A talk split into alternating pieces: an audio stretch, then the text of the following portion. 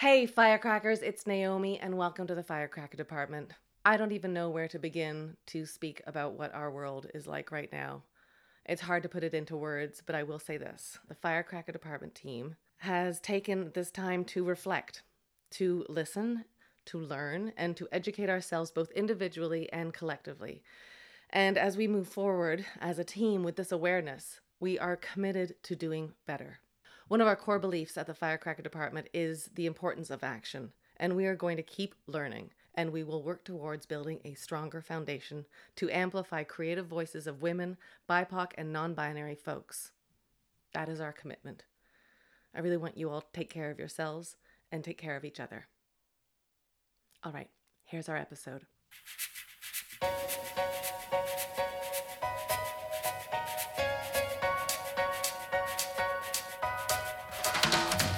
Our guest today is a phenomenon. Oh my gosh, she she is so much. She's a literal revolutionary. I've known Carmen Aguirre for a long time. When I used to live in Vancouver, I knew her as a staple of strong, powerful theater in our community. And so it was such an honor. Gosh, such a treat to spend this much time just talking to her because I'd see her at like opening nights in Vancouver in the theater scene, but never, I never really had the guts to like pull her aside and, and have this kind of in depth discussion. Um, certainly not this length at, you know, at a party. You're not going to sit down and, and talk like this. So this was an absolute treat. She is an author, she's an actor, she's an activist, and she's just like a true firecracker to the very core.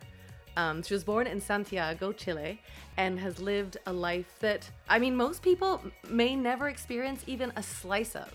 It's an amazing. I mean, she, she writes plays and she writes beautiful stories, but her life is a beautiful story. As we'll talk in this episode coming up, you'll see that life in 2020 is nowhere near her first revolution. She wrote her first play in a land called I Don't Remember while she was still a student at Studio 58 in Vancouver. Ugh, that's amazing. Still a student. Like it's enough. When I was in theater school, it was enough just to get to warm up at eight o'clock in the morning, let alone also be creating and writing a play. Uh, since then, she's written and co written 25 plays, and she co founded the Canadian Latinx Theatre Artists Coalition. She facilitates Theatre of the Oppressed workshops for refugee groups, Indigenous communities, and youth groups. I mean, that alone that alone, but I'm gonna go on. There's more. Um, she's been nominated for local and national awards, toured a one woman play in which she teaches the audience this is incredible not only how to salsa dance, but she does it while navigating Latin American history, culture, and personal anecdotes. That's a plate spinner. In addition to all that, she's worked in TV and film. And oh my gosh, she has published national bestsellers. In 2012, she won Canada Reads with her book Something Fierce. You'll find links to all her work in our show notes and make sure you have to you have to you have to check her out in the new film Bella Ciao, which is currently streaming online until July 16th. So go and check that out. She's just she has had an incredible journey so far and she's unstoppable. It's uh, so interesting. You'll see where our conversation goes because I ask her what scares her, and uh, that's her next project. It's just such a great chat. So here she is. Here's Carmen Aguirre.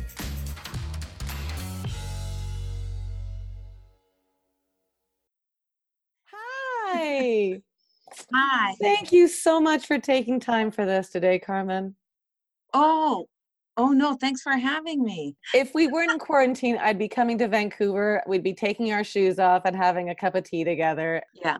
Yeah. Yeah, yeah. But this yeah. is I mean, this is why I've, I've been it's funny when you know when you're I'm about to talk to these folks on on the podcast, I start reading up and listening, and so I feel like I'm in your head, and I think, gosh, this this is your second round of an of a revolution. Yes. Like this isn't anything overly new to you. What we're dealing with, and No. like no, no, no. it's a wild it's a wild time. It's a wild, and I also this is the other part of like talking to you because I have like we've known each other through like just sort of same circles of friends and when I lived in Vancouver and I've always known you to be this Yes. fierce actress beautiful like eh, not just not just fierce in your point of view and your activism but also beautiful in your your choices of projects and your comedic choices and then suddenly this wave of um, activism that's it, that's sort of weighing everybody i don't want to just focus on that like i want to celebrate who you are as Sure. an artist as well but they're so hard to um, untangle for me yeah Thank you. but it's hard, like because I think about my my questions usually if it's like an actor, I'm like, you know, let's talk about your favorite credits, and suddenly like that just doesn't matter to anymore. Like I want to know how you how did you get through the revolution that you went through as an artist and not put up like tons of armor and not put up tons of barriers so that you could still access your artist heart because we're nothing if we can't Mhm. access that but you still managed to do it somehow even with the years of of pain that you've existed through i'm so curious about Uh-huh. Yeah. Oh, that's a, that's a good question. Um, uh, uh, there's a lot to say there, I suppose. Um, so first of all, the first thing that comes to mind, which may sound completely ridiculous, but I don't know why it just came to mind, i love it already is that um, okay, the the Chilean um, kind of stereotype, like of Chilean people, uh, and I've heard many people say this about Chileans, and bear with me, I actually read this description of Chileans in the National Geographic magazine like 30 or 40 years ago, great yes. Which is that Chileans are tough and tender. And um, our, um, you know, the, the, the biggest indigenous nation of Chile, which uh, to this day, 10% of Chile's population, so a huge percentage if you think about it, right, considers itself full fully um, this nation is the Mapuche people. And all the Chileans that look like me, we have a lot of Mapuche blood, right? And that certainly the, um, those are qualities that the Mapuche um, nation holds in very high regard. Uh, it's a warrior nation, it always has been a warrior nation. Uh, it's the only indigenous nation in uh, South America that was able to resist the Spaniards, was never conquered. They fought the Spaniards for 300 years um, and won. Um, and but their core value was tenderness. Um, and so I kind of see that in Chileans. Like I, I, I really see that. Like when I go to Chile, I see it everywhere, right? And so I, I guess I, I- guess that has helped in, in the in the sense that um, somehow I've been able to keep that kind of open heart that you're referring to. I think so. I guess what I'm saying, to make a long story short, is that I think it's cultural. yeah and we got time um, this is all about you so take yeah. your time no don't go too long and um, also I was very fortunate that when I was very young, so when I was 22, I started theater school, yeah and I um, had really severe PTSD. And I mean, I still struggle with PTSD to this day. Like it's it's something I'll struggle with for the rest of my life. And I'm just, as I get older, I get better at um, being able to identify when it's happening. Mm. Right. So, for example, I have this tendency to get freezing cold for no apparent reason, okay and And that's uh, that's that's what. Yeah, that's a PTSD thing that's going on, right? like, oh shit, okay, right, it's not cold. I, you know, I'm having a PTSD thing or I become very disoriented, which is also a PTSD thing. Like I'll be standing in the street and then all of a sudden I have no idea where I am. oh wow Like, oh shit, uh, like where's north, where's south, where am I going, what's happening, right? Um, and it used to happen to me like full on, like I'd be in the bus, on I'd, I'd be on the bus, and all of a sudden I would have no idea where I was, and I'd start panicking, like Yeah. sweating profusely, like the, you know. Um, so stuff like that. Like I'm, I, I just get better now as as i get older at being able to identify oh it's actually not freezing cold. Check in with yourself. There's something going on. Or uh, there's no reason why you should be lost right now. Right. Just stop. Take a deep breath. Right? Um, but to process that But my point- yeah so that my point is that i was lucky enough and privileged enough to go to theater school at a very young age and within the first six weeks i had i'd scared the shit out of my teachers unwittingly uh, by having these ptsd attacks in the middle of classes right. Um, they're like yeah, they're like and, theater uh, teachers. They don't know how to deal with that kind of stuff. Yes. they're like tapping So- into your inner child and they're like yeah. Yeah. So within like the first six weeks um, they basically took me aside and said uh, you're not going to get through this program unless you go to th- therapy. And it was kind of like this is not a suggestion. It, uh, if you don't go to therapy you're uh, we're kicking you out of the school. They didn't say it in those words of No. course right? But that was the underlying you know subtext like you have to make a commitment Yeah. to go to therapy i mean i'm assuming if i were an addict uh, uh, they would have said the same thing right E- Yeah. either you join you know aa or get out of the school right um so But those are some good I- I teachers did, that I were able to embrace you but Yeah. guide you as opposed to go, I don't know how to Yes. deal with you, so you're out. Like Yeah. I'm I mean, I think that's a really lucky program to have those kind of teachers that guide. Oh yeah, Yeah. no, I was I was very very very lucky. Yeah, and um, so I did. I started to go see a therapist uh, immediately uh, because I wanted to get through school, not because I thought I th- not because I thought there was anything I had to heal. Right.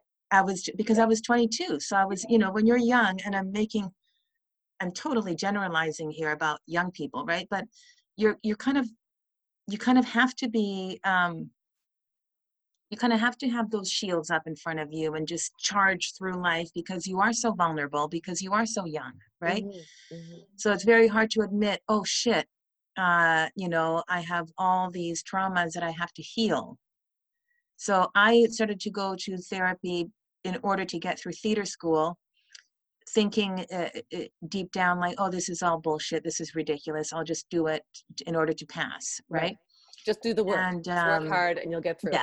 it. yeah yeah and then i'll just stop doing it once i graduate and you know um, but of course that sent me on a course of like years and years and years of different kinds of therapy Yeah. and uh, and most of the time i was doing it because i understood that the only way to be uh, an artist was to um, have a complete access to your uh, vulnerability and to your emotional uh, Yeah.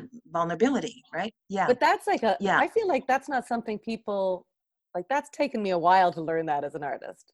Like you learned that early Mm. somehow. I don't know who taught you that, but that's well, I, I learned it, theater school. I mean, I think I went to, I know that I went to a really great theater school, Yeah. and um, uh, and that's basically what I was taught from day one, right? Like, if you are not able to have access to your emotional life, if you're not able to be emotionally vulnerable, if the text uh, is not uh, emotionally rooted, if you are not willing or able to show your heart to the audience, uh, you're not a, you're not an artist, right? You're you're whatever it is you're doing, that it's not art, right?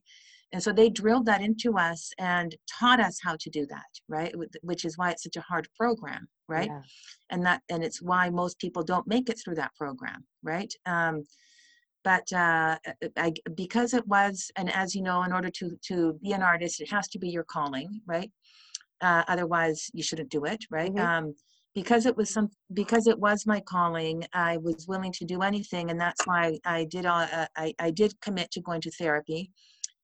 Um, and um, yeah like uh, even after theater school i continued to go to therapy for many many years precisely because i was like i'm not there yet. Like i know that i can go even f- it's an on it's a it's a lifelong journey the artistic journey right of making sure that you have your heart open right and keeping track of when it's shutting down That's a daily Um, process. yeah right? That's a daily process of Yeah. going, I have to connect to this material. And I mean, even right now with Uh-huh. everything that's going on in the world, I feel myself putting armor on and I'm finding it hard to access my Mhm. heart because it's, it's, I'm, I'm angry and I'm scared and I'm embarrassed. I'm feeling all these things. Mhm. So I'm sort of protecting. So I don't know how you kept, right kept that, that lock uh, ajar, that door ajar. Well, I mean, it, it, it sometimes it's not right. Sometimes it, it it it it's not open. So then I have to check in, right, and be like, okay, because I'm always writing, for example, Yeah. right, uh, which is a huge part of my uh, profession, for lack of a better term, right. Yeah, uh, yeah. And and the writing the writing has to come from that place as well, right. And and I want to be super clear here, right. Uh, art is not therapy, right? Uh, if you're if you're creating art in order to heal yourself, then you're doing therapy, right? That's, you know, a journal or whatever it is Yeah. that you're doing, right? It's the process Uh, the creation. Yes. Yeah. Yes, you know, and and so art, when you're creating art, which is always uh, about the audience, not about you, right? Um, it cannot be only about personal catharsis, right? It has to be about universal experience. Um, uh, and you know it has to be about giving away the material to the audience. It no it no longer belongs to you right? Uh, it's a constant process of giving away giving away giving away giving away. Mm-hmm. and you are not entering to, into a conversation with yourself because that's therapy. You are entering into a conversation with the audience right? Um, and i think that sometimes there's a confusion about that right? Um, uh, with people who are not artists is what i'm saying. Like um, yeah. uh, I, I often get um, I mean, it's great to talk to a fellow artist, right? Because most often I'm interviewed by people who are not artists. And so they, uh, th- there's things that they obviously don't know because they're not artists, right? So they, they, they, the assumption is made that I, for example, put work out there or the material that I put out there, which is semi autobiographical, mm-hmm. that I'm doing it in order to heal myself from something. Right. And it's like, no, no, no, that's therapy. right? Yeah.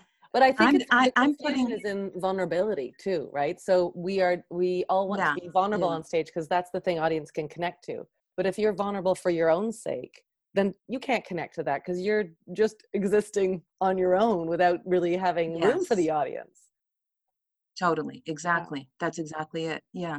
So when did you find that, like, I mean, based on your journey from Chile, and then I know you've you've spoken openly about your sexual assault experience and when did you find that you're like oh the way that i can process those traumas is through art and through writing because i know studio 58 is an acting school but they also support um, developing and creating as well. When did you know that that was the way your voice needed to come out? Well i knew that i that uh so when i started theater school like studio 58 i was completely ignorant about any everything and anything regarding the theater. Like I knew that I wanted to do that, but I yeah. had never.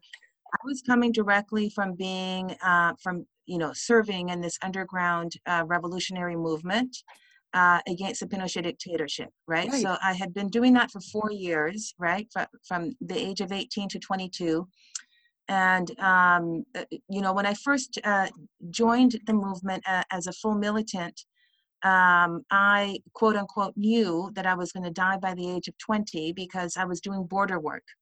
And um, uh, most people who were doing border work, in other words, going in and out of Chile illegally, mm-hmm. um, uh, uh, uh, uh, bringing people across the border into the country and other things, uh, were usually caught within a two year period, right? Um, so the fact that I even made it to 22 was a miracle to me. But I was coming. Mm, so what was my my plan? My plan was that um, I was going to come here to go to theater school, and the second that I graduated, I was going to go back and and be a theater artist in Chile. Uh, I wanted to go to theater school in Chile, but because Chile, uh, thanks to Pinochet, uh, is was and is the most capitalist country in the world. That sounds like an exaggeration but it's not right? Uh, everything was privatized. Um, so it was more expensive for me to go to theater school in chile and there is no student loans in chile right? There's bank loans right, right. um, yeah. So it was more expensive to go to theater school in chile. Let me be super clear here to go to theater school in Chile in 1990 uh, was uh, about 100 US dollars a month. Uh, most people in Chile, like the working class of Chile at that time, made about $300 a month. Right. So if, if you look at the percentage impossible. of your wage, yeah. yeah, it's impossible, right? Um, so I, my thought was I'll go to theater school in Canada, and then as soon as I graduate, I'll go and be a theater artist in Chile because I had zero interest in living in North America ever again. Um, I never wanted to live in North America because I consider North America to be quite a bubble uh, in relation to the rest of the world, right? Right. And uh, and I, I really can't stand this underlying kind of um, attitude in North America that uh, we in North America are somehow superior to the rest of the world. Right. Um, so I wanted to be as far away from that as possible. but uh, when did you experience that? Like when you were living in Vancouver, how did you experience that that you recognized like this is a bubble oh since i was a kid. Yeah. Uh, I, I can't we we left chile when i was a kid when i was uh, five years old um, and the second we arrived in north america it felt like it was a bubble. Okay. You just felt and that it like in your, uh, in your and, and- yeah. Mhm. yeah. And, and then i could i could point to it b- i- i- in my daily existence right? That um um i mean even even okay so let's look at what's happening now right? Uh with the with the for lack of a better term uprising currently happening in, in north america right? Um uh, i have noticed uh some people saying they're shocked about what happened to, or what you know the murder Right. of george, george floyd. And it's like how can you be shocked? Like really you live in that much of a bubble? That's amazing to me. Mhm. yeah. Like we're on stolen land right? You know Yeah. in the united states there was like uh, how what how, how many years? I forgot like 250 years of slavery right. right? Not that long ago. Like how how, are you can you possibly be shocked? Yeah, no. like, this is bizarre to me right? That's a great example of bubble living for sure. Yeah yeah, but uh, i forgot where i was going with all this but oh, you're um, talking about like how you knew your voice because you were you were oh yes okay so so back. i so so i knew that I, yes and so i i uh, clearly that never happened because then when i graduated from theater school here i had a massive student loan. Right. And uh, then it was like as soon as i pay it off i'm going to go back. Right. And then years and years passed right? So uh, the point is that when i got here i was very uh, i came directly to audition for studio 58 and i knew there was no way that i could not get in. I was like there's no choice. You have to get into that school because this is your plan right? Yeah. you have to go to this school in order to go back. Right. And uh, you know i knew there was like 300 that three 300 people audition for every semester and that only eight men and eight women get in. Right and that a, an average of four of those original 16 uh, four graduate but i was like there's no choice. You have to gra- you have to get in and you have to graduate because this is the plan. Yeah. so i managed to get in and i i got off the plane and i think it was like two weeks later that i had the audition. I had no clue what i was supposed to do for the Yeah. like i'd never done theater. but how did you even like- know that you wanted to be an actor? Like i love that you're like i'm going to go and become an actor. And there's been no experience. Like th- what was the thing that made you know that that was you wanted to do? Did you see a show? Oh, I always wanted, well, I always wanted to be an actor ever since I was about three years old. Like, I remember the day that I said to myself, that's it, that's what I'm doing. And it was, I- I must have been about three. And my parents agreed that I was probably about three because they took me to the circus. This is in Chile. gotcha okay They took me to the circus, and I, I remember the circus perfectly. And I remember sitting on the edge of my seat, and I was like, this is it, this is what I'm doing. That's, that's the end of that story. That's it, that's what you're going to do, right? So, but we're lucky you could have watched the circus and been like i'm going to join cirque du soleil like and like you, you just knew you wanted to perform I knew I wanted to perform and Yeah. I put it all together because also this was during the socialist government in Chile, which was overthrown by Pinochet, right? Right. So my parents, being socialists, were very involved in the socialist government. And so part of what that meant was that my mother, who was very young, my mother had me when she was 19, right? So she was in her early 20s. My mother um, was part of a theater troupe when I Ah, was a very okay. small child, like at around that time.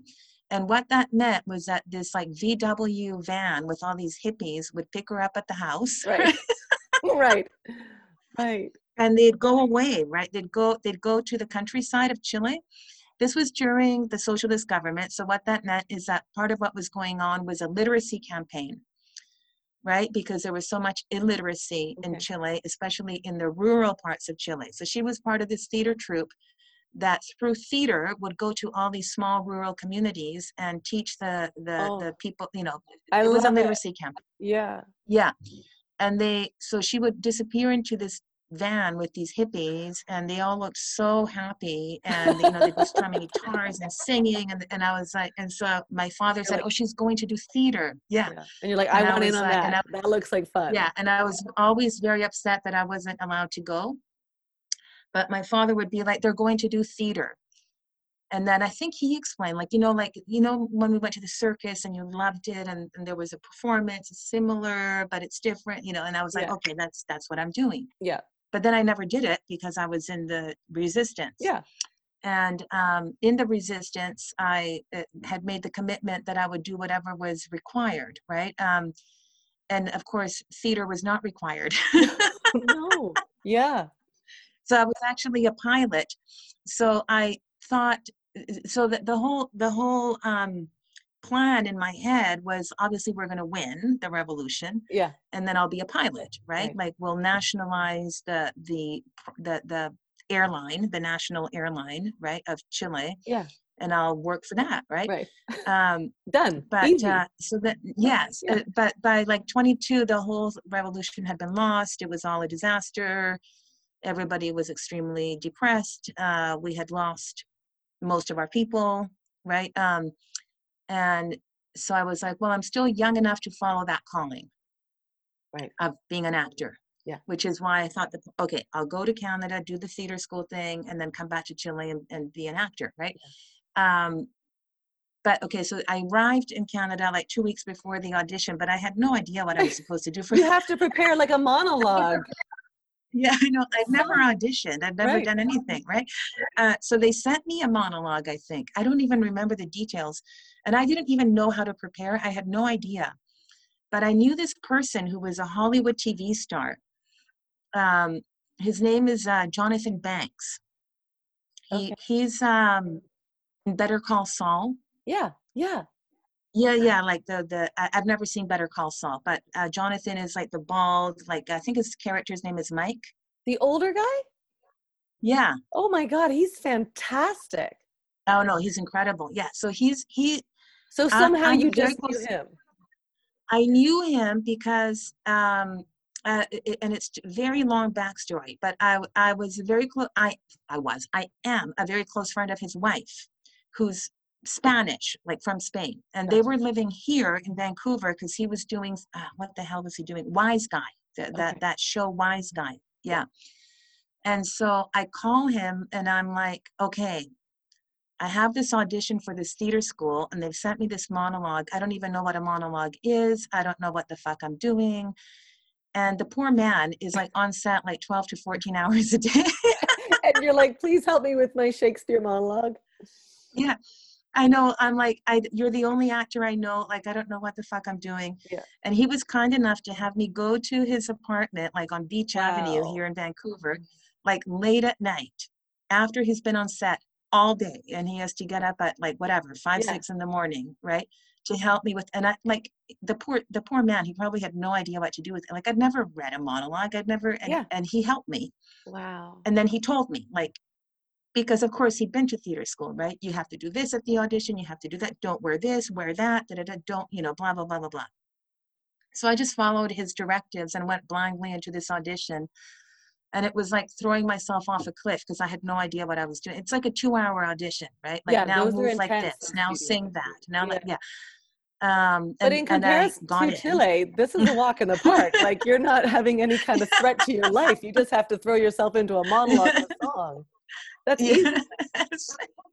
Wow. yeah so i um i um yeah obviously i got into the school Tell me what And his the- all of this- reaction was. I want to know how the reaction when you were like, I got into the school, when you told him. oh he, i think he started crying like he Yeah. was just so so happy for me yeah That's so exciting. yeah i know yeah he thank god for him um but um But then you Uh, chose to yeah, so- dive into it. Like there's also this level of theater school that, you know, there's there's a playfulness, there's a silliness, they're like, you know, like you're encouraged to explore things. And some people choose to explore on this level and you're like, nah, I'm going deep. I'm gonna express the pain that Yeah, I've lived through and. I'm gonna put it on stage for you as raw Yeah. and as unbridled as it was. Tell me about that process. yeah well i mean because i knew nothing about the theater and i knew nothing about anything in, in the arts um, i was shocked and fell off my chair when i started theater school and i don't remember how or what what, what happened but um, it was probably in the first week that i was referred to as a person of color and i was like oh shit that's right i forgot about that i'm in north america now right Right. And you know race is always contextual right Mm-hmm. um, so like of course in uh, south america i'm not a person of color Right. I'm just this Chilean chick, right? Right. So uh, I was like, oh, right, I forgot. Yeah, yeah, yeah, the race thing. Okay. Um, and then everything became very clear to me, right? Um, within the first few weeks of theater school, my teachers and people have said that this is a horrible thing to say, but I'm gonna I'm gonna stand by my teachers and be like, no, that was actually really helpful, right? They pulled me aside and they said, um, "Are you sure you want to continue on this path of being a, an actor?" Which they do to all the kids. Yeah right? In the first six weeks, they pull them aside one by one and they go, Are you sure you want to do this? Do you have any fucking clue what you're in for? Right. Right. right. 90% rejection, uh, an, an entire life of financial instability, most likely poverty. You know, they really lay it out to every mm-hmm. kid, right? Mm-hmm. Um, not to mention the training you're about to go through, which will literally kill you and then you will be reborn, right? That's right. But, uh, but uh, so, yeah, so when they did the talk with me, they said all of that and then they added this other thing and you're a person of color. Uh, you're a woman of color. This is 1990, by the way, 30 years ago, right? Um, and you will not get parts because it's a racist industry. And the parts you do get will be hookers and maids. Right. So we urge you that if there's literally anything else in your life that you think you can do, run screaming now and do it. Right. Um, and uh, how did that uh, make you feel at so, that moment? Oh, at that moment, I was very angry because yeah. I was young and angry, right? angry about everything. I, I, yeah. Um, but in retrospect, I, I think it was a very good thing for them to say because it was true. Because as soon as I graduated, uh, that is literally what happened. Right. Hi, you want to play this hooker? Hey, do you want to play this maid? Right. Um, so um, when I was still in theater school. I guess it was right after that talk, which was in the first few weeks of theater school. And again, they had that talk with everybody, right? Like all my female classmates, uh, and I was the only person of color in the class, right? Um, uh, got the same got the same talk. Like, are you sure you want to do this? Do you know what it's like for a woman in the theater? Right? Look, every play you see, count how many women are on stage versus how many men are on stage what is the name of the playwright? Nine times out of 10, it's a male playwright. Right. Who is the director? Nine, again, 1990, right? Nine times out of 10, it's a male director. So they would have to talk with everybody, right? Yeah. Uh, with me, they just added that other piece about the racism. Uh, but it was then and there that I kind of uh, it didn't crystallize completely for me, but it, the, the the the seed was planted that if I was going to get any kind of work in the theater, I would have to create it myself. Right. Uh, and also, uh, none of the stories that we were um, studying, which was all Shakespeare and uh, Chekhov mm-hmm. and um, you know Sam yeah. Shepard, etc. Not your stories. Right? Uh, yes, uh, were completely white, right? Um, and you know the stories of my community, which at that time the Latin American community in Vancouver was the poorest demographic in Vancouver. Okay. Yeah. Um, and made up mostly of political refugees uh, which is my community right? We we came here my the chilean community came here in the 70s as political refugees. Um, i was like fuck this bullshit. I'm going to start telling those stories. And I, I, I guess that's when i kind of unconsciously realized that oh i guess i'm going to stay here because these stories have to be told by yeah, somebody there's work to be done. Yeah. Vancouver and canada needed you. Yeah Right. Yeah, I guess so. Yeah. So so that's how it's like it kind of started really organically, right? Like I just thought like, oh, I'm going to be trained to be a Shakespearean actor because I knew enough when I when I when I came back to audition for studio, I knew enough that if you're that that the best training you can get as an actor is to be a Shakespearean actor. And I knew that Studio 58 was one of the top theater schools in Canada to do that right and i knew that if i had if i was properly trained as a shakespearean actor then i could go back to chile and be an actor right, right. um uh, but then i quickly realized that um I was not going to get any work uh, as a Shakespearean actor in Canada, not in 1990 in the early 90s, right? right. Um, and so then I started to create my own work, and then um, really uh, made it um, a priority to start to tell the stories of the Latinx community in Canada and not from the point of view of um, because it, uh, there were some quote unquote immigrant plays being written in the early 90s in Canada, uh, but they weren't saying anything that I connected to Mhm. or that I even agreed with, right? Uh, because they were they they had a tendency to portray the country that was left behind as backward, Mhm. and uh, and to portray Canada as superior and more open-minded, right? And they tended to perform gratitude to Canada for quote unquote letting us in, right? And that was not the experience of uh, my Latin American community because we were refugees. Mhm. So, which is very different than being an immigrant, right? So, being an immigrant is about um, reinventing yourself in a new place, right? Choosing to leave your your your country and reinventing yourself in the new country. Whereas being a refugee is all about not choosing to leave your country, being forced to flee, Mhm. and then when you're in the new country, uh, living in a state of exile. That is to say, all about the return to the homeland. Right. Um, so, uh, so I really wanted to write plays that spoke to that and that were also left wing, right? Like I wasn't really seeing any left wing content on the um, on Canadian stages, and there's there's a lot of left wing people in Canada, right? Mhm.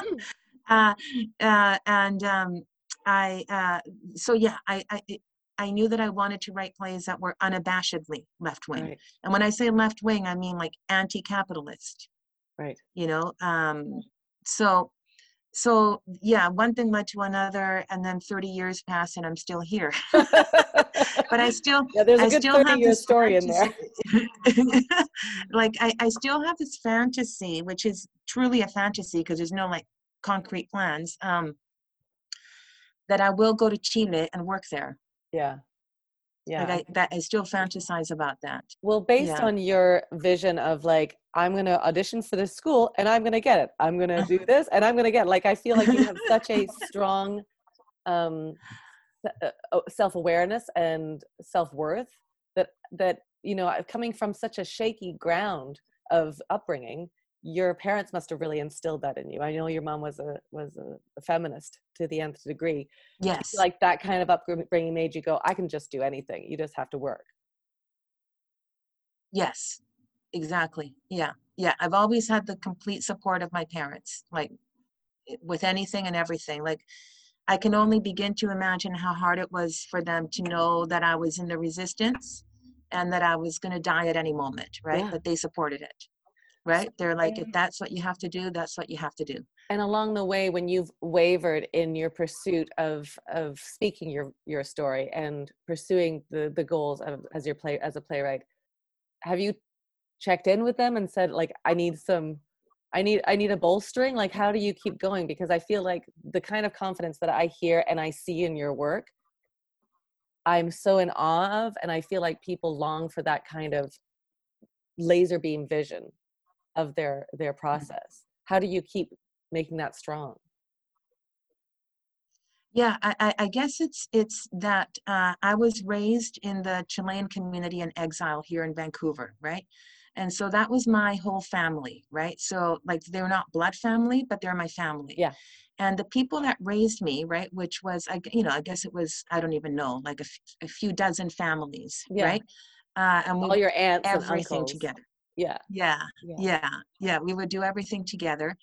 Um, they were um, almost all uh, concentration camp survivors. Right. Right. They had been political prisoners in Chile, and uh, many of them had been tortured almost to death. And so they were my role models because I never ever heard them complain. Right. Uh, they would, you know, and uh, it was a very poor demographic. So my parents and all of my aunts and uncles, not blood aunts, and uncles, but people I call aunts and uncles, were all janitors uh, when I was a kid. So we would, um, what that meant is that they had to take us kids to their janitor gigs. So we spent the nights and the weekends uh, being janitors, right? Right. and we had fun. It was fun. Because you were But, like, in like, these I great big spaces, so it's like Yeah, yeah. the run of yeah the and whole all us building. kids yeah, and all us kids would have jobs, right? Like they'd go, okay, all you kids, you go and do all the garbage, and Right. now you have to do all the da da da, Right. right? And so, and I mean, uh, I think I I, I I I I always forget what was edited out of my books, but I think this one, this little piece stayed in one of my books. Uh, I remember, for example, like uh, one of my aunts um, always having crying fits because she was um, like the the levels of trauma are unspeakable that she Yeah. had been through, right? In, in, in Chile, right? Of uh, everything that had been done to her and everything that had been lost, right? Um, so like we'd all be like doing, the, you know, they'd all be doing the vacuuming and da da da, right? and doing the janitor work, and she would just be sobbing and Yeah. sobbing and sobbing and sobbing and just keep working through it. And, and you know, it was there was always somebody d- uh, doing that, right? It- it- men, women, everybody, right? And what we witnessed as children was that the whole community was there for them, um, and they just worked through it. Nobody was shamed for it. You know, I remember the first time it happened, I was very uh, worried. Uh, Mhm. I was a small child for my aunt and my and I and uh, my mother was rubbing her back as they were both cleaning, right? Yeah. and uh, and I was like just standing there, just very, very affected by this. And my mother said, "Don't worry, uh, don't worry, Carmencita. Um, the great sadness has hit her today, and uh, it just has to come out. Yeah. And the great sadness lives in all of us, and it and it has to come out, right? Yeah. Um, so these people were complete role models for me Wow. and the fact that they continued their activism here in Canada, right? Like, so uh, the second we arrived in Canada, they immediately made connections with local groups, and it's like, how can we be in solidarity with you, right? Like, at that time, it was uh, the American Indian movement here in North America, right? The Black Panthers in North America. Um, you know, other refugee groups, right? That was immediately how can we be in solidarity with whoever is here and what their struggles are, right? Um, Right. So yeah, that that they were. I- I guess what I'm saying is that I had the the great um, privilege of being raised in a community by a community of people who modeled for me every day Yeah. what it was to be strong and tender at the same time. I mean, when you said that description, I think that's that's so your epitome. Like I, I read somewhere about your you having compassion for your rapist and for people that have caused Yeah. you trauma, and uh, that kind of journey, I'm uh, I'm in awe of. Like when you are able to see experiences that are negative and painful and see the benefit, because that's the way your makeup is. I, I'm in I'm in awe of that. Oh, thank you. Yeah, I mean, again, like I, I, I learned that from my community because one thing that I learned from my community a- and that I really, um, yeah, that I, I, I- was, I witnessed it, uh, it Mhm. every day growing up is that even though this, they were survivors of unspeakable, unspeakable torture, trauma, you know, murder of loved ones, etc cetera, Yeah. et cetera, they, there was never any blame. They never focused on the torturer. Like I never heard any of them say that motherfucker that tortured me, I'm going to go kill them. Right. Nothing ever, right? Yeah. It was always about, oh, how can we be in solidarity with others? How can Right. we, you know, and and the way that I was trained by them, like uh, raised by them, was that um, 99% of the people who do harm um, have been harmed themselves. Yeah. So that's what we have to always look at, right? That's what we always have to look at. How have these people been harmed? Because Mhm. nobody's going to do that level of harm if they themselves are not have not been harmed, Right. right? Um, yeah. So That's- I mean, uh, that, that that's one of the things that I had a, a real issue with with the Me Too movement uh, once it became huge, Mhm. right? When when the Me Too. So I- I, I'm not talking about the the Me Too movement that Tarana Burke, uh, you know, the African American Mhm. inner city uh, woman Mhm. who started the Me Too movement. Uh, I I love her Me Too movement, right? Mhm. Which Mhm. was, hey, inner city uh, sisters, let's have circles and uh, you know share, right? yeah. And in that way, start a healing process, right? and that that is uh, uh, uh, uh, wow, like I'm totally for that, right? Yes. it was when the when the Me Too movement was co-opted and gentrified by um, middle and upper class white liberal feminists who became obsessed with the men and obsessed with punishment. Mm-hmm, mm-hmm. Uh, that's when I had a real issue with it, right? Uh, which is kind of the opposite of what my interpretation of what Tarana Burke was was was proposing at the beginning, um, and that's also what I learned from my community. Right, it was never an obsession with the person who individually tortured me or hurt me. It was more of a like let's look at the system, Yeah. let's look at what led them to do that to me, Yeah. who were they working for, and fuck them. Let's just deal with us and be in solidarity with other people. Right. Yeah. Um, Yeah, I think So- sometimes the struggle is is that we don't address our own pain first and then their pain. Like I sometimes Yeah. process my pain so quickly that I don't even allow myself to be in pain. Do you know what I mean? Like I've I've already put Yeah. so much compassion and empathy towards the person that has inflicted it on me that I have I'm like, I'm fine. Mm. Well, that person's obviously going through something and I haven't actually gone through what I need to go Yeah. through. So it's a process. right. Right. Yeah. Yeah. I'm so curious about Yeah, the time where you you started directing your your voice because you, you have so many strong voices as an actor in every show that you do. You stand on stage and you speak your your truth even with other people's words. And then as a playwright, and then you started writing um you know award winning books i feel like you you set your mind to something you're like i'm just going to do that to the best of everything and you just set it out and you when did your your voice turn into to writing books Oh, well, I mean, my the first book that I wrote, uh, Something Fierce, um, it was in my mind for a very long time. I knew it wasn't a play because it was just too much uh, content, right? So it would have Uh-huh. to be like a 20 hour play, right? right right uh, so- yeah. yeah Um, but uh, so I knew it had to be a book. Um, and I was really um, told, not told, told isn't the right word, but for lack of a better term, I was asked, right, by different people in the movement that I was in who were on their deathbeds, like literally on their deathbeds, to write the book, right? Um, because Yeah, I, no because I was also raised, yeah, like I was raised um, with, uh, again, my parents are socialists, so the, the way that I was raised is you have a skill set and whatever skill set that is you put it at the service of the community Mhm. right? Um, so you know these people who were on their deathbeds were like your skill set is storytelling Mhm.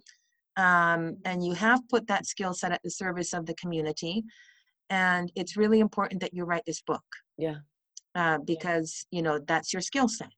Um, so i knew that i wanted that, that i had to write the book right, Right. and that that was going to be my um, uh, offering Yeah. right um, and and also i was raised you know my both my parents come from like lower middle class families in chile Yeah. and the only reason they were both able to go to university and be in and they neither of them are from santiago they're from smaller towns in the north and in the south of chile the only reason they were able to go to santiago and go to university for five years at one of the top universities of the time like their teachers were nobel prize winners yeah. at university. Wow. um, and be in residence at university for five years was because it was free. Right. Right? Uh, ever since the pinochet dictatorship it's all been privatized. But when they were going to school in the 1960s it was 100% free. That includes the tuition living in residence for five Wow. years wow all meals, everything was 100% free. Um, and so they were taught that um, if you get that, if you have that level of opportunity in your life, which they did, you have to do whatever you do to the very best of your ability. Like nothing, nothing below that will will is is acceptable. Uh, so they both taught me that, and they've both lived their lives like that, Mhm. right? Um, so yeah, whenever I'm you? writing anything, um, no, no, because I I'm very aware of how privileged I am. right Like the level of privilege that I have is is in the one percent. Yeah. I think in the- uh, in terms of the world, right? Of you know, um, so no, no, I just I just think um, I'm very lucky and privileged, uh, and that I have to. Um, bec- because I've been handed that level of privilege, I, I can't squander it right um, so I, I do the best I can every eh, with everything I do, and I'm not uh, clearly not always successful, but at least I know that I tried the I did the best I could. Um, right. Yeah. I mean, so, you take risks too, so yeah, right? that- Which is an uh, like you have to take risks as an artist. You can't uh, Yeah. just go, well, I'm going to do what I did last time because that seemed to work for my community. Mhm. I'm going to try something new. I just wonder, like, as an as an artist, because you do have access to your comedy muscles as well. Like you're you you have Mhm. joy, you have fun. And so, do you ever like wake up and be like, I'm gonna I'm gonna write a farce. I'm gonna write something completely like. Can you imagine the community uh, receiving a car, car, get a uh, play that was a farce of some sort. Well, that's so funny that you're saying that because that's exactly what I'm writing now. No kidding. A farce. No Yeah. kidding. Yeah. I had yeah, a vision. Yeah. well, anywhere Yeah, but I'm here had adapting it. comedy in it. I know, but but I just wonder if you ever just want to yeah. like. I, I think the responsibility that you have chosen must weigh on you sometimes, and that sometimes you're like, I just need to watch Desperate Housewives, eat popcorn, and write a farce. Oh, I do that all the time. Yeah. I write. I watch really bad TV all the time. It's not bad TV. It's just not. You know what I mean, right? Yeah. Yeah. No, Yeah. I get And, it. no. Yeah. it's the balance, though, right? Like we we're not. Uh, yeah. human. You can't just wake up in the morning and fight 24 hours a day, go to sleep and start again. Yeah. Something that has to recharge. Yes. So what are the things for you that Yeah. recharge your your fire? Oh, like yeah, watching really bad TV. Yeah. And um, going dancing. I mean, I, obviously, I haven't been able to do that since the pandemic, but Yeah. I'm a, a, I've always been a really like the big thing for me is salsa dancing. Yes. Um, so I do that all the time. I go salsa dancing. Um, and I have a have huge lessons. social life. They used to have lessons down on Granville that I used to go to, salsa, where they teach for Oh, an hour and then you dance for an hour. Oh yeah, yeah. I'd embarrass myself supremely. Yeah. And then you've got your Yeah, no, community that you've been building, right? Yes, I have a huge social life, and uh, one thing that I've always that uh, um, that I've always done, and I think this is just typical of of um, being an exile or being an immigrant, um, is that I I I've always been good at compartmentalizing. So most of my friendships are not in the theater community, Really? right? yeah. So I have these really great colleagueships in the theater community and creative partnerships. Uh, but in terms of friendships, like where you just let it rip and you Yeah, know, uh, yeah. they are not in the theater community. Wow. Those those friendships, they are not in the theater community. And I have a rule with all my friends: do not ask me about work. Do not make me talk about work, and they they know. uh, so we talk about completely different things and uh, there, so there's a whole other life there you know so i I- that actually has helped me to take risks in the theater world yeah, I bet. Because i don't have all my eggs in one basket right Yeah. so like in terms of my activism in the theater world where i get into trouble all the time when i speak publicly Right. about whatever it is right um you know people hate me all the time in the theater community for saying things publicly i really don't care. Like i'm not just saying that. I should Yeah. truly give a shit because my friendships are not in the theater community. And it's very clear to me there's only two groups of people that i actually really care what they think about me and that's my friends and my comrades hmm neither of which are in the theater community right? And I'm, this is not me dissing the theater community. It's just um, it, it's always been very clear to me that if i had all of my friends in the theater community i think it would be much harder to take risks because right. if i lost them then i would really lose my whole life I mean, you're building community Um, pockets, like you said, right? You've got your your comrades, you've got your other your yeah playtime friends, but your theater community Yeah. is still a version of your community because you need to play together. So Yes, when you have an opinion that may not, like I'm sure you stand up for what you believe in, and your true friends are going to challenge you, and or agree with you, and or disagree with you, and you'll still be friends. But it's still, isn't it a pocket of your Yes. community? Yes, it is. Uh, and, and I see it as colleagueships or creative partnerships.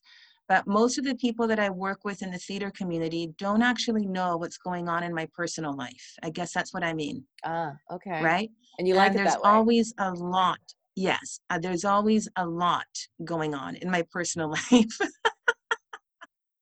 Um, and most of them don't know what is actually going on in my personal life. Like they think they know, but they don't, right? Right. Like my friends know. My friends know. Like who like I guess it comes down to this. Yeah, sorry, you go. Who are you going to call it? Who are you going to call it for in the morning and when uh, you know you're having a nervous breakdown on the floor? That's who your friend is. Right. yeah yeah i mean when you say like the your theater community doesn't know you, what's going on in your private life like when you launch into working on a production you know you're asking a lot of your your cast you're asking a lot of your creating creative team to to go with you in a vulnerable place. Don't you feel obligated to also let them in on that personal place of your vulnerability? Yes, that that definitely happens.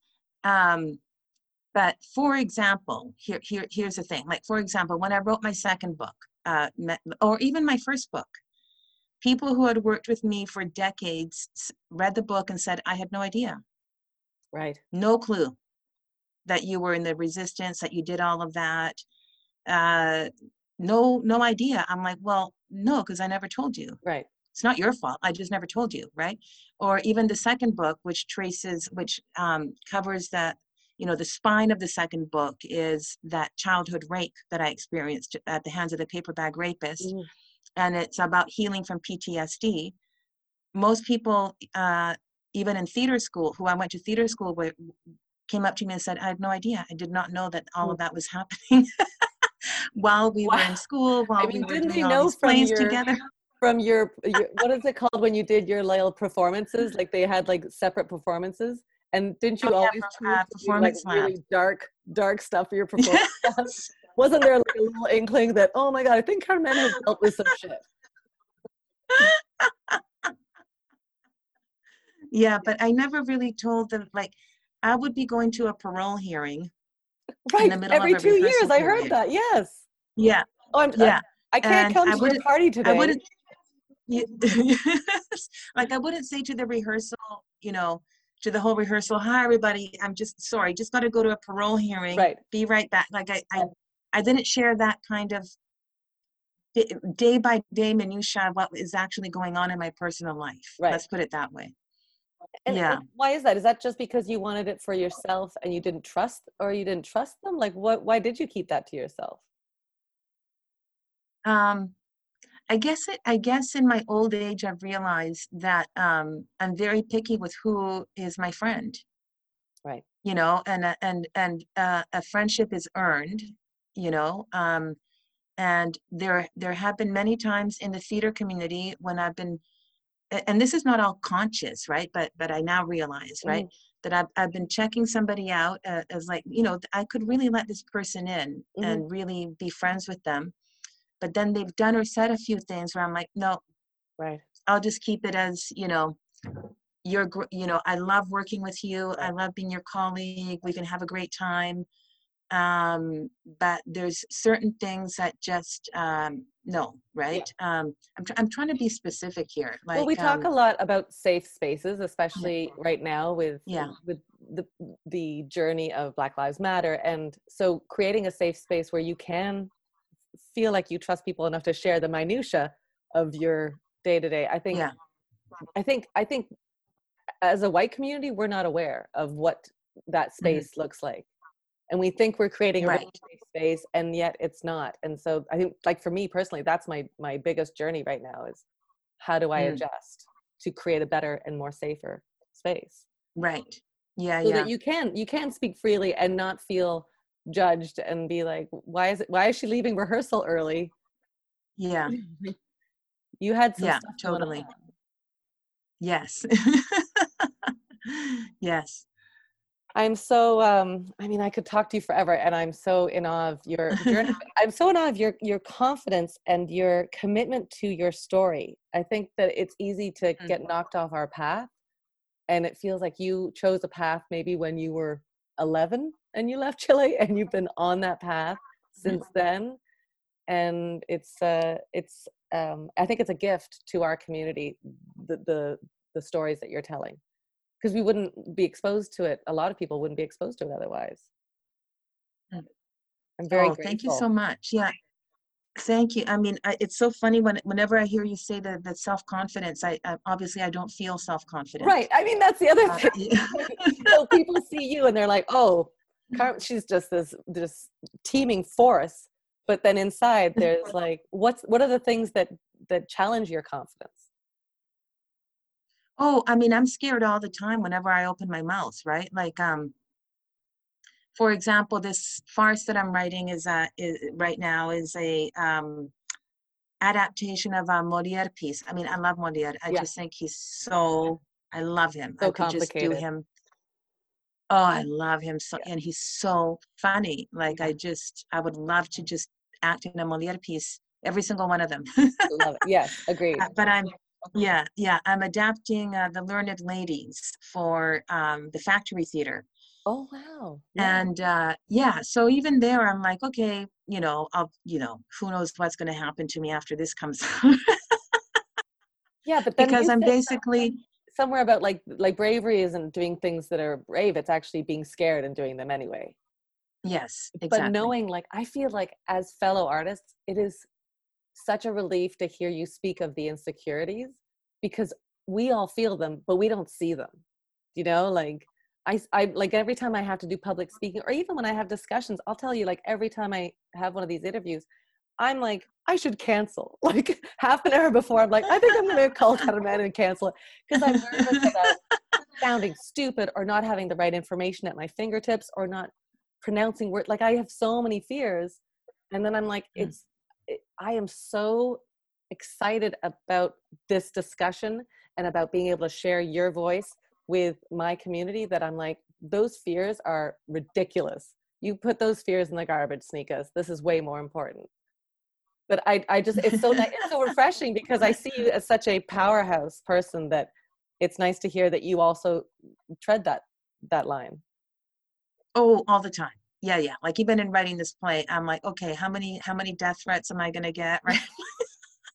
Death threats Because- a farce yeah, well, because I'm basically taking on uh, sexual paranoia and puritanic puritanism in the Me Too era on campus, right? Gotcha. So I'm basically just exploding the whole thing. It's dangerous because I'm I'm challenging this, um, and I know it's died down now, but at the height of it, you know, th- this this uh, notion that you know, basically this essentializing of women as victims and men as perpetrators and uh, of sex as something that is done to women right um, and uh, there was a moment when it seemed like uh, it was kind of open season on men right and Gotcha. um, really presenting women as people that have no agency whatsoever in any given situation uh, of intimacy. And I guess what I guess I was not um, how do you say that identifying with the victims. There was there came a moment where I was like, I just don't identify with with you Hmm. anymore, right? Because it's all about focusing on um, the men and on punishment. And I'm a restorative justice type person, right? I went through a whole restorative justice uh, process with uh, the paper bag rapist, right? Where I ended up going to visit him at in jail and having a face to face five hour conversation with him. Um, so yeah, there came a moment quite quickly, actually, where I, I did not identify with the victims. right And a lot of what was being called uh, sexual assault and rape is not what I would call sexual assault and rape, right? Uh, so it began. It, it began to, for me, it was like, okay, uh, conflict is not abuse, right? Um, and if we're going to call such and such a scenario sexual assault or rape, then we start. We need. We really need to start to look at how we define certain things um, because me um, getting drunk with somebody as an adult, right, and we're both equally drunk, and we both go to bed, and then the next day I don't quite remember what happened, does not equate sexual assault in my point of view. Uh, and I was hearing a lot of stories like exactly like the one I just described, right? Yeah. Where it's like, okay, let me get super clear here. You're saying that you were both equally drunk. Yes, I'm saying that. Okay. And the next day he remembered it, but you didn't remember all of it. Yes, that's right. Please, uh, please explain to me how that equals sexual assault because I'm confused now. But even asking that question is considered being a rape apologist, right? Well, it's a dangerous question I to mean, ask. Absolutely. But it is a very dangerous question to ask. It starts conversations. Like I, I- think that the Yeah. worst things we can the worst thing we can do is not start conversations, even if they're dangerous, even if you know people Mm-hmm. disagree with each other. So you saying a statement like that, like I have a hard time agreeing with it because it's such a a generalization. Like I don't know, I don't know the circumstance. I don't know what she dealt with. I don't know Yeah. what he dealt with. So it's a really, uh, I think, case by case issue. But the best thing out of this is that we talk about it because I think the more we talk about it, the more Yeah. we figure these things out and figure out where we stand on things, and then we can have a grounding. Yeah. The worst thing is just to bottle it up, and then we're not. Yes, or to or to talk behind people's back. Yes, agreed, agreed, agreed. And So you're and not actually not actually go Yeah, go ahead. yeah not actually go up to the person which in this case would be me right and be like hey i disagree with what you said can we unpack that Yeah. right and then we can both learn from each other Yeah, you're setting yourself um, on a um, challenging platform to have those discussions. But I have a feeling that's your jam. I have a feeling you like that kind of platform. well i mean it's how we learn i think Yeah. Right i think we learn through debate i think right and for me it's like i've had many conversations with many women who feel exactly the way that i feel like everything that i just said Yeah. about who can never who feel they can never actually say it publicly uh, because they don't have the past that i have Right. right and you know i've been very open about the fact that i was brutally raped at gunpoint as a child uh, by a serial uh, psychopath uh, rapist and who have been on a very long restorative justice journey with with him right? Hmm um, and that is not the only sexual that's the worst sexual assault i've i've endured but i've endured others as well right? That's the one i'm public about. Mhm. um, so even then i still i've still been called a rape apologist even for asking that question. It's such right? it's such a dichotomy though because it's so private. It's like one of the Uh-huh. private things you could have possibly experienced, and you're speaking about it from your perspective. You're not asking people Yeah. to believe in anything else other than listen to what you fe- felt about your experience. Yeah. Well and also i think it's an important voice to have out there because it's also saying not all victims are the same not all victims agree with what a sexual assault is or what a rape is or what sexual harassment is. Victims are not a monolith right? Some victims uh, will agree with me others will vehemently disagree with me. This is good right?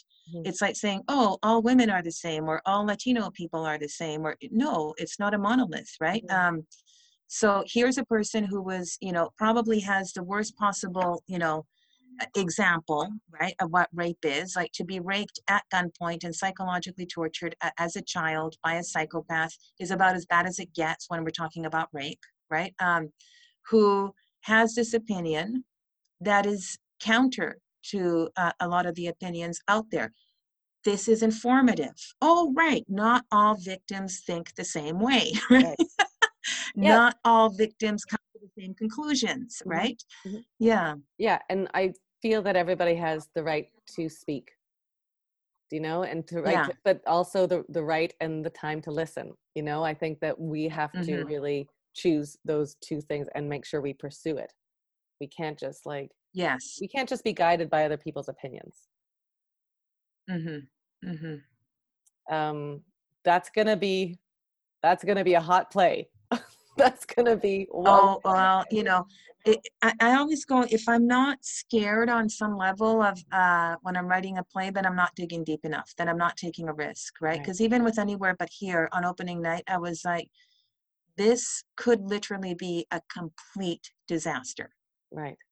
Like, I have no idea how this is going to come across because it was such a massive risk, not in the content, but in the form, Yeah. right? The production was It huge, was like, right? um, yeah, it was huge. And what I was doing with the writing was very, it was um, challenging to the Mhm. audience in many ways, right? Like I had different timelines going on at exactly the same time. The cosmology that I brought into the play is is uh, completely different, right? Uh, That uh, it was a indigenous cosmology based on my own um, uh, indigenous um, side, right? Um, so, and and never explain just here it is, Mhm. right? Um, it's very hard to describe it, I guess, unless you actually see it. But I, I, I just love that you're, you're like, I'm like, what are you going to do next that scares you? Look where you're diving into. You, you know, from where you started with Studio 58 in the, in the performance labs to now, you're constantly challenging your discomfort. I, I don't know where you're going to go next. Well, with this farce is pretty scary Yeah. because of the content. Yeah. Yeah. That's, um, well, Yeah. I'm in awe. I'm in awe. I don't think a lot of artists challenge their discomfort level and their fear level like that. Mm. It must be somehow rewarding for you to be able to, you know, step into that. You've got good, good, risky genes. Yes, yeah, a- and and again, I think it's because my whole life is not um my entire life is not the theater community. So if my Right. entire life was the theater community, I don't know that I would be taking these risks because uh I could lose my whole life, Right. right? Um yeah, so I, I think that has a, a, lot to do with it. Yeah. But I'm going to wrap it up with a couple of like quicker questions just to uh, to finalize this fantastic talk that I'm so grateful for. Um, okay, Oh, here we go. you. But take your time with these questions. I just I just rattle them off. Uh, what is what do you want to be best known for? Oh God. Well, I guess the single most important thing I've ever done in my life is to serve in the Chilean resistance. Yeah. Yeah. And if there were two words to describe your present mental state, what would those two words be? Jeez. Curious. and uh, hoping I can go salsa dancing soon. I mean, that's way more than two words, but I'll allow it. I'll allow I know, it. I know, I know. okay, if this was, if your life was a movie and this was the final scene, talking to me was the final scene, what was the turning point of your movie? What was the the happening in your life that changed things forever? Uh, the, the, the, the coup in Chile, September 11th, 1973. I was gonna say, what like you have so many turning points. If this was a movie, people would be like another turning point, another turning point. There's so many amazing. What's something that people don't know about you? Oh God, so much. Um, Jesus Christ, something that people don't know about me. There's a lot, a lot. Um, I can't even think of anything right now, but um, hmm. I suppose that if I was a different type of actor or theater person, the thing that I would have that would have made me super happy was to be was to just act in musical theater all the time. no kidding. No kidding. Yeah. I love that. What's your favorite yeah. musical that you've Yeah, seen lately? That I've seen lately. Or what would be the musical that you'd be like, I'd love to be in that? Oh God, all of them really. I love a good musical. I guess age appro- age appropriate right now would be Mamma Mia. Oh, age smage. What would be the musical? age didn't matter. Oh God, let's think. Grease. Yes. hundred percent. Yes. I Yes, it. I, love those songs. Oh yes, my gosh, they're yes. so good. What um because I don't really think the word is true, but what's been your best mistake? Your favorite mistake? Oh God, my favorite mistake. Going into the theater. I get it. I get it. I, Um, I- I, I mean, there's there's a tiny backstory there, which Okay. is that I was um I was offered a full medical scholarship um, to go study medicine in Cuba uh, when I was 16, and I turned it down in order to go join the Chilean resistance. And so I look at that now and I go, I could really be serving a lot of people if I had become a doctor in Cuba, and I could be because I'm bilingual, right? I could be on a Cuban medical team, traveling to wherever is needed, and really serving the community. So that's what I mean when I say my favorite mistake is going into the theater. I mean, lucky for us. Uh, what's something that you know you have to do before before the end of your time? Go back to Chile, live there, even if it's just for a few months. Yeah, yeah. Um, Yeah. My final question is: What would you tell your younger self? What advice Um, would you give? You are enough. hmm It's been an absolute pleasure to spend time with you. Thank you so much, Naomi. When this is done, I'm coming to Vancouver and we'll have sushi together. Oh, great. Yeah. I would love that. Yeah. I would really love that. Me too. Yeah. Me too. I mean, she literally blew my mind. Just blew my mind. I just feel so lucky. You know, all these discussions I get to have with firecrackers, I just feel so lucky to have had time like this with her. And I just can't wait till we can be in Vancouver and meet up one beautiful day that's not raining and we're all traveling comfortably. We'll meet with friends and family and we'll be able to hug each other. It's gonna be great. I have so many coffee dates, sushi dates, cocktail drinks, all all kinds of appointments and dates planned for when this is all done and we can see and be together again. And little side note, we have got a burgeoning firecracker department chapter over there in Vancouver, which I'm so excited to launch and get firecrackers going over in that community with Nicola Pender and Krista Groon. We also have a new chapter that's just about starting in New York. And when it's finally safe, I'm gonna go out there I'm gonna meet the heck out of you all. I can't wait. There's some folks in the Firecracker Department Corps right now, like Rebecca Marquardt and Nadine Brito, who I've never met in person. I've only met on my computer screen, so I can't wait to meet all these new firecrackers. Don't forget, you must go check out Cutterman's new film, Bella Ciao, currently streaming online until July 16th. Fellow firecracker Marie Clements also features in this film, so, I mean, you're welcome. I interviewed her a few weeks back, and you can listen to her episode wherever you're listening to this one. Just take us along for, for a walk. You can watch Bella Ciao at all the links in our show notes and follow the film Bella C I A O Film on Instagram and Twitter for all the updates. And as always, let us know what you thought about this episode and any episode that you've listened to. You can find us on Instagram or Twitter at FirecrackerDEPT. I'm so enamored with folks that let us know what resonated with them. You know, if you send like a little quote and say, "Oh, this part, this part really, really got me jazzed," or "Oh my gosh, as soon as I read that, that inspired me to do this," um, or "This part just cracked me up. I can't believe that happened to that person." There's so many great stories. So please don't stop connecting with us and keeping our beautiful community growing and growing.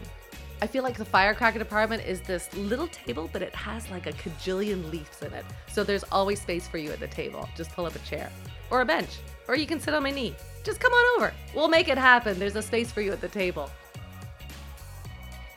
I just want to let you know that there is something for everyone within the Firecracker Department. And if you're not already part of our Firecracker members group over on Facebook, why not? You should be. It's super fun and it sort of is our central hub for connecting with each other. It's kind of like what I say is these are your people. Come and find us. This is where you'll hear about what's going on in all the departments and also meet some fabulous firecracker people from all over the world. So get in on that action.